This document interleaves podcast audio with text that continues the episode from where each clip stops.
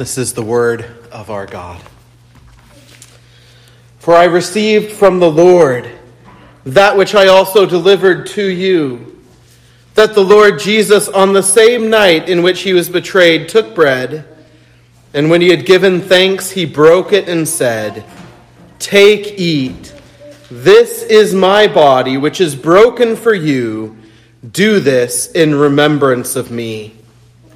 In the same manner, he also took the cup after supper, saying, This cup is the new covenant in my blood. This do as often as you drink it, in remembrance of me. For as often as you eat this bread and drink this cup, you proclaim the Lord's death till he comes. Amen. Let's pray.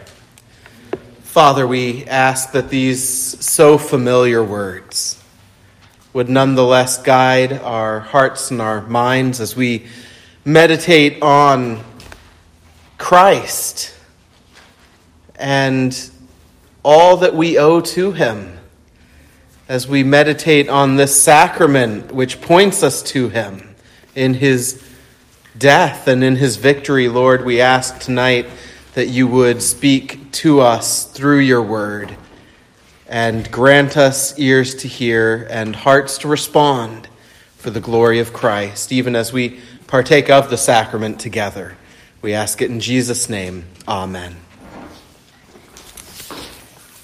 Well, the uh, topic, so to speak, uh, of communion I want to think about this month is uh, Thanksgiving.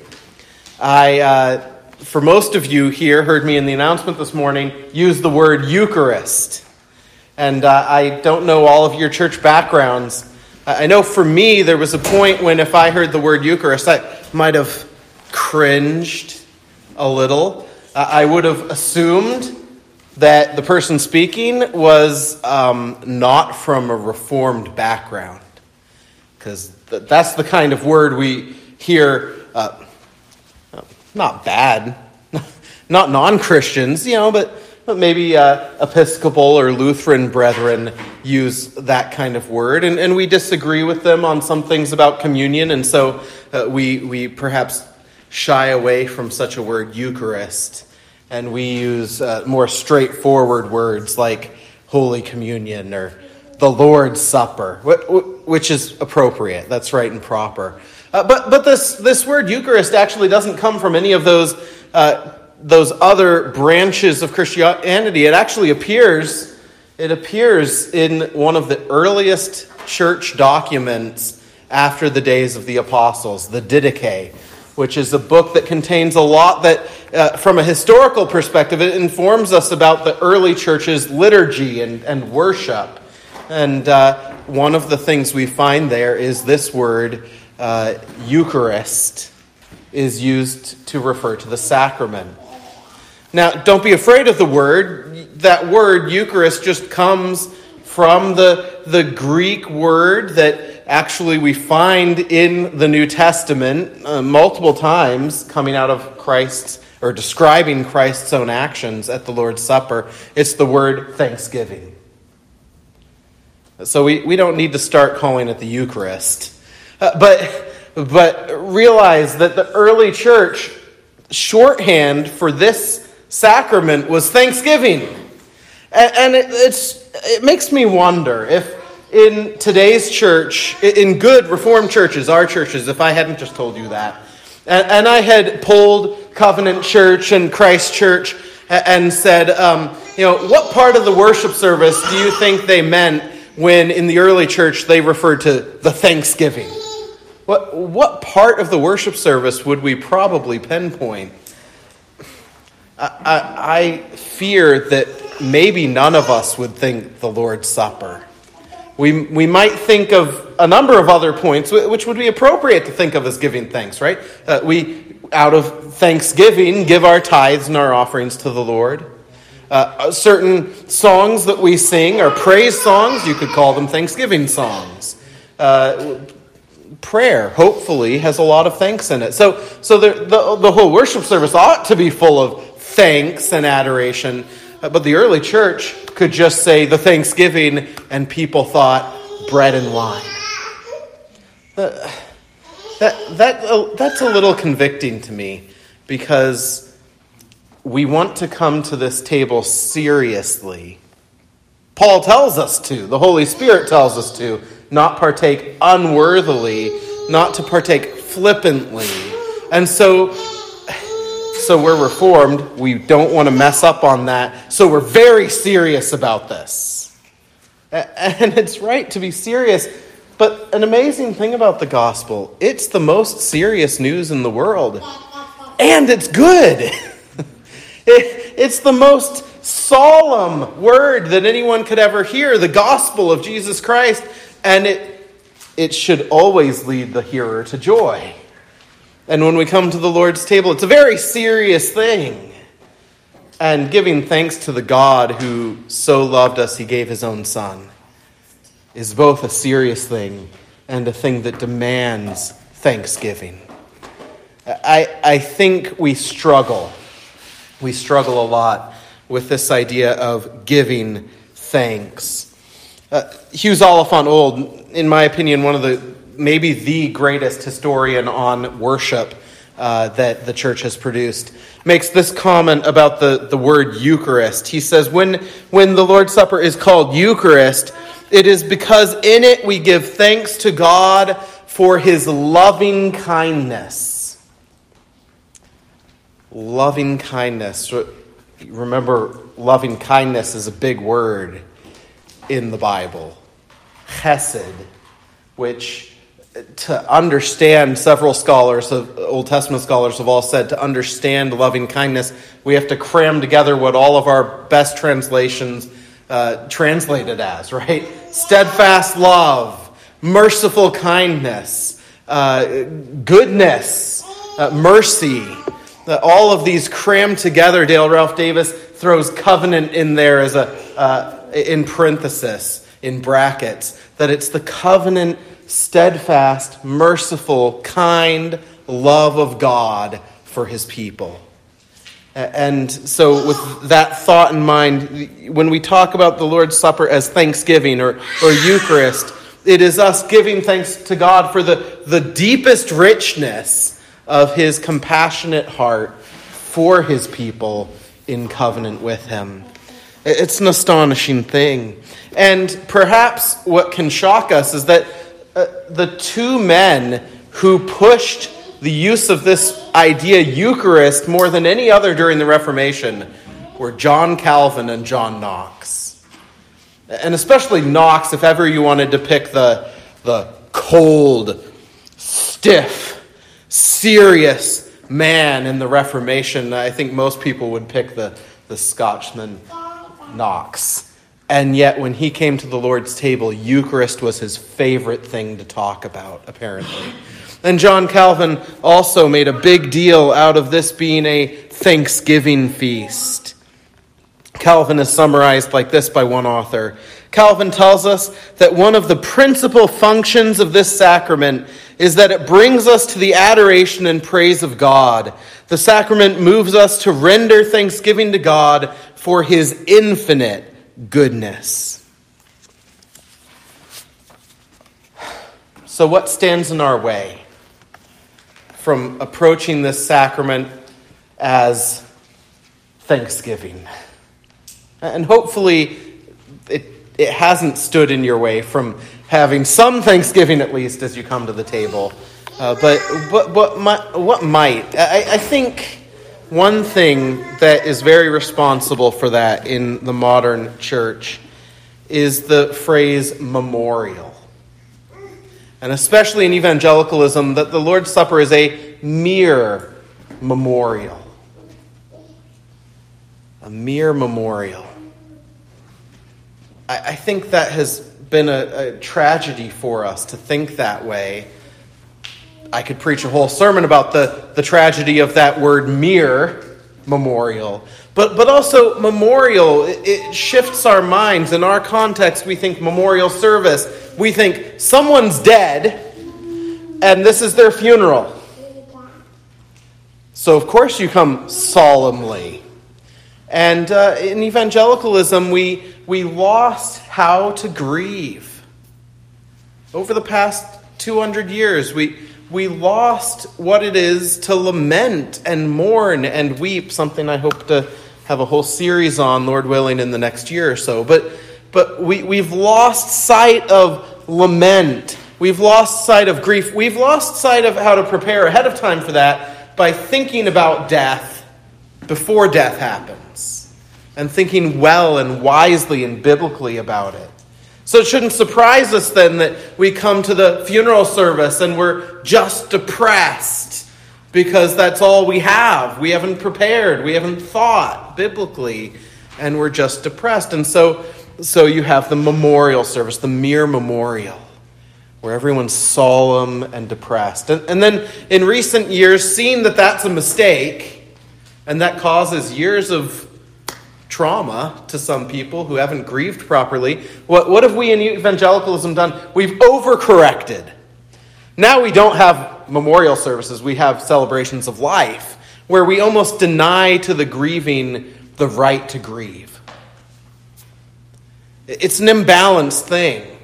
But, but I think, and I'm not going to bring the answer to any of that tonight because I want to focus on the Lord's Supper, but I, I don't think we can disconnect that thought that when we don't think rightly about death and grief, and maybe we're not thinking rightly about death and grief because we're not, as Christians, thinking sufficiently about what we're doing at this table. The two things go hand in hand. Um, this is not a mere memorial, it's not a, a funeral service.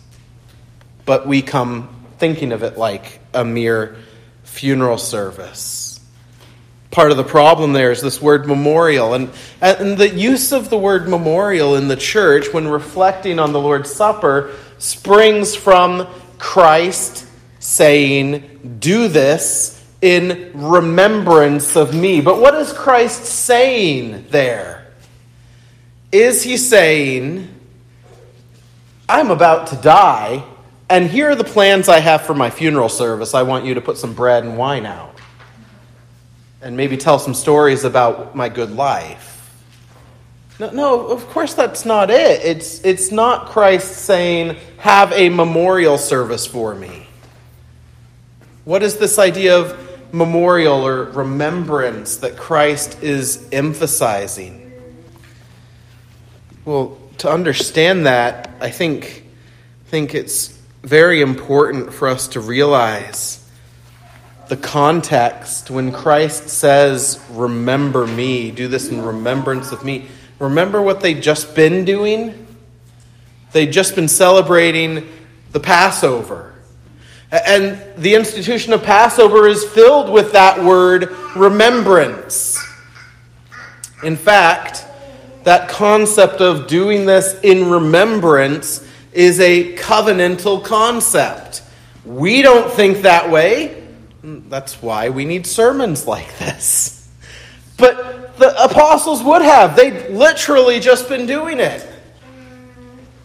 What were they doing? They were celebrating the Passover. They were remembering when the Passover lamb had its blood smeared on their doors so that the angel of the Lord would pass over them. It was not remembering the death of the lamb by itself in this this void, it was remembering God's great act of redemption. Doing something in remembrance is about refreshing our memory about what God has done for us in covenant. It's how they were supposed to approach the Passover. It's, it's how they were supposed to approach crossing the Jordan River. Remember? Remember? When your children ask you, why are there stones in the middle of this raging river? They didn't have cranes to drop them there. This is a big deal. You are to tell them what? You're to tell them the great acts of God. You are to remember, call to mind, so that you might adore God for his great works. And in that context of specifically the Passover, then, Jesus turns from the remembrance of the one event and he now breaks bread and says, Now remember this. The new covenant, he says as he picks up the cup. The new covenant in my blood. Remember me. Remember the great act of redemption. The greatest act of redemption. The one without which no other act of redemption has any real value. We are to do this in remembrance of him. That, that's not a mere memorial. That is a calling to mind his great acts of old, the act at the cross and the empty tomb, to produce a response from us. Think of then 1 Corinthians 11 and how this plays into it. If we want to think about how remembrance is a covenant act, notice what Paul says as a commentary on Christ telling us to remember. In chapter 11, 1 Corinthians 11, verse 26, having just repeated twice Christ's command to remember, he says, For as often as you eat this bread and drink this cup, you proclaim the Lord's death till he comes. Our remembrance, says Paul, is a proclamation remembrance. Now, if we think about that, we, we have to ask what are we proclaiming? What are we remembering? What are we proclaiming? If a, a non Christian were to watch us celebrating the Lord's Supper, what about Christ's death would they hear in their mind's eye as they watched us? Would they see a simulation of a depressed, hopeless funeral service? Would they, just as bad, would they see something flippant or just something we do? What gospel is proclaimed by how we partake? Does this good news of Christ crucified, risen, and ascended into heaven, where he intercedes for us, where he is gone, for it is better for us that he ascended, that he might prepare a place for us in his Father's house, and from where he has sent forth his Spirit. Is, is that the good news we're remembering and proclaiming at the table? I realize this is a, a hard question to ask, and maybe some of you are thinking, well, what are you expecting us to, to do differently? Maybe nothing. Maybe you've been partaking with Thanksgiving in just the right way. I, I want to emphasize that because um, one of the points I'm going to make in a minute, I thought, well, people are going to think I'm talking about them.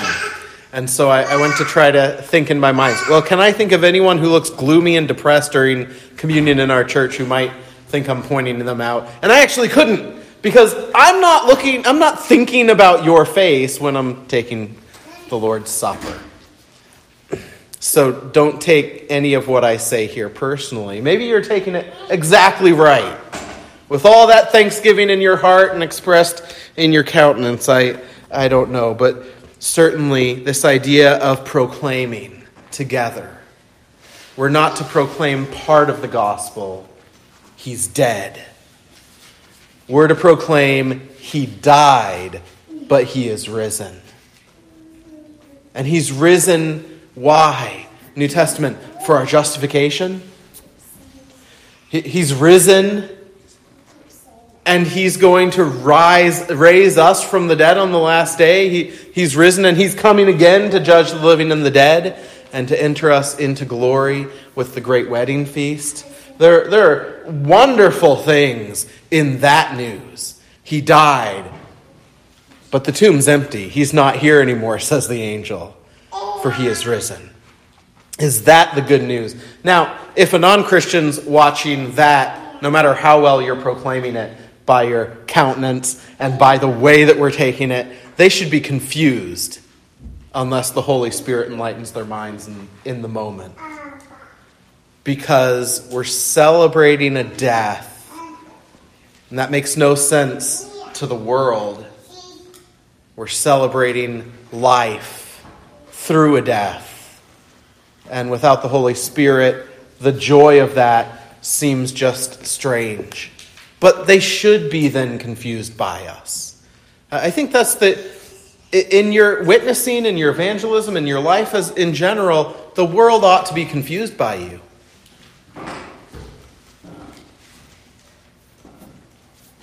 Until the Holy Spirit opens their eyes and they see. Well, a lot more could be said, but um, when we come to the table as a Thanksgiving feast, I, I was thinking about three things. I'll start with kind of the last one I thought of here. And, and this is where I don't want anyone to think personally that I'm pointing at you. Just a suggestion. If you don't already do it, and some of you I've seen do it, when we take the Lord's Supper, maybe we should smile. Maybe we should look up at each other, our brothers and sisters, and enjoy the feast together. Maybe you already do. I know there are moments when pretty much all of you, whom I know better uh, and have taken it with more often, uh, have had a smile on your face and I've made eye contact, if not every time. But uh, maybe so, some of us, like me, maybe that's something we need to put a little more effort into thinking about the Lord's Supper that way. We tend to think about um, well, maybe my grief. I'm going to be at a funeral. I'm going to have my head down, right? Uh, this is my grief. It's personal. Well, my celebration of the Lord's Supper. It's me and Jesus. Uh, remember where 1 Corinthians goes wait for one another and then eat. It's not about you and Jesus, it's about Jesus and us. And so maybe we should reflect that. Thinking about this is a Thanksgiving feast, as Calvin liked to refer to as a Thanksgiving feast. I was thinking about that this week, and I was thinking about uh, the American um, attitude of, of Thanksgiving. Uh, here we, hopefully not co- present company, but you know, Americans, we tend to have this thing called Thanksgiving, and maybe we say one or two things around the table that we, we like. But then we have a whole day afterwards to go from Thanksgiving to greed. And we don't even get to the next day before we're playing the, the victim card, right? With our relatives and friends. Oh, I deserve better than this. No one loves, no one's treating me. This is the American persona towards Thanksgiving. The question is are we carrying that kind of attitude to the Lord's Supper? We, we need to come with joy and thankfulness. And one part of doing that at, at the Thanksgiving feast, I hope, on Thanksgiving Day with your family, extended family, and your friends, I hope when you go to the dinner table, you don't sit like this with a scowl on your face. It's me and the turkey. No, you're probably having conversations and laughing and talking, but but there's fellowship going on. We'll come to that concept of communion another week, but it, it intersects here with this being a moment of giving thanks. Let's give thanks together. Let's have our heads up and gaze into each other's eyes, perhaps at various moments, and smile and celebrate. Yes, this is serious and solemn. And what Christ did might bring tears to your eyes. But perhaps there's no better glorious gospel display than smile and tears together during communion. And I have seen that from some of you uh, recently because I can remember it. So perhaps let's put smiles on our faces if you're not already doing that. Secondly, when we come to the Lord's table as to a Thanksgiving feast, realize that even just that heart attitude towards the sacrament can help guard us against ingratitude in the rest of life.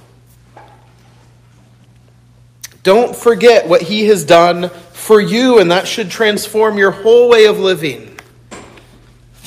Again, we, we don't want to be like the American on Thanksgiving Day who turns around and is ungrateful for 30 hours of mom cooking in the kitchen and, and then goes off and, and ignores all of that. Leaves the plates for mom to clean up or, or whatever the thing might be. We, we want to approach the Lord's table differently. We want to approach it with gratitude. And as we come with thanksgiving in the first place, that will result in going out from the table with gratitude, with an earnestness of, of service towards God. Not viewing ourselves as victims, but as we actually sang earlier, the only one who could ever experience hell as a victim. We, did, do you catch that line? We sang it. Glorious victim from above. The only one who will ever experience the wrath of God as a victim gave himself so that you could give thanks and enjoy the wedding feast for all eternity. Gratitude. And then finally, as we partake of this table with thanksgiving, we lift each other up. We lift each other up instead of ignoring each other. We fulfill in the sacrament tonight, I hope we fulfill Hebrews 12 12. Therefore, strengthen the hands that hang down and the feeble knees. The, the table is a wonderful place for us to do this to each other. How better to challenge each other to view the cross correctly than to celebrate this sacrament enthusiastically. It's one of the reasons I'm preaching this series when we celebrate the Lord's Supper in the evenings this year, because I caught myself too many times last year not preparing myself for the Lord's Supper, coming to it uh, just without thought. And I know that administering it to you without preparing myself and without coming excitedly and joyfully must have affected the way that you can I use the word celebrate at that point? Took it. We want to celebrate it. And we can encourage each other this way. As we come with joy and celebration and thanksgiving, we, in essence, are saying to one another, Are you weary? Take and eat. Are you spiritually malnourished? Well, reflect on the word that's been preached and then take and eat.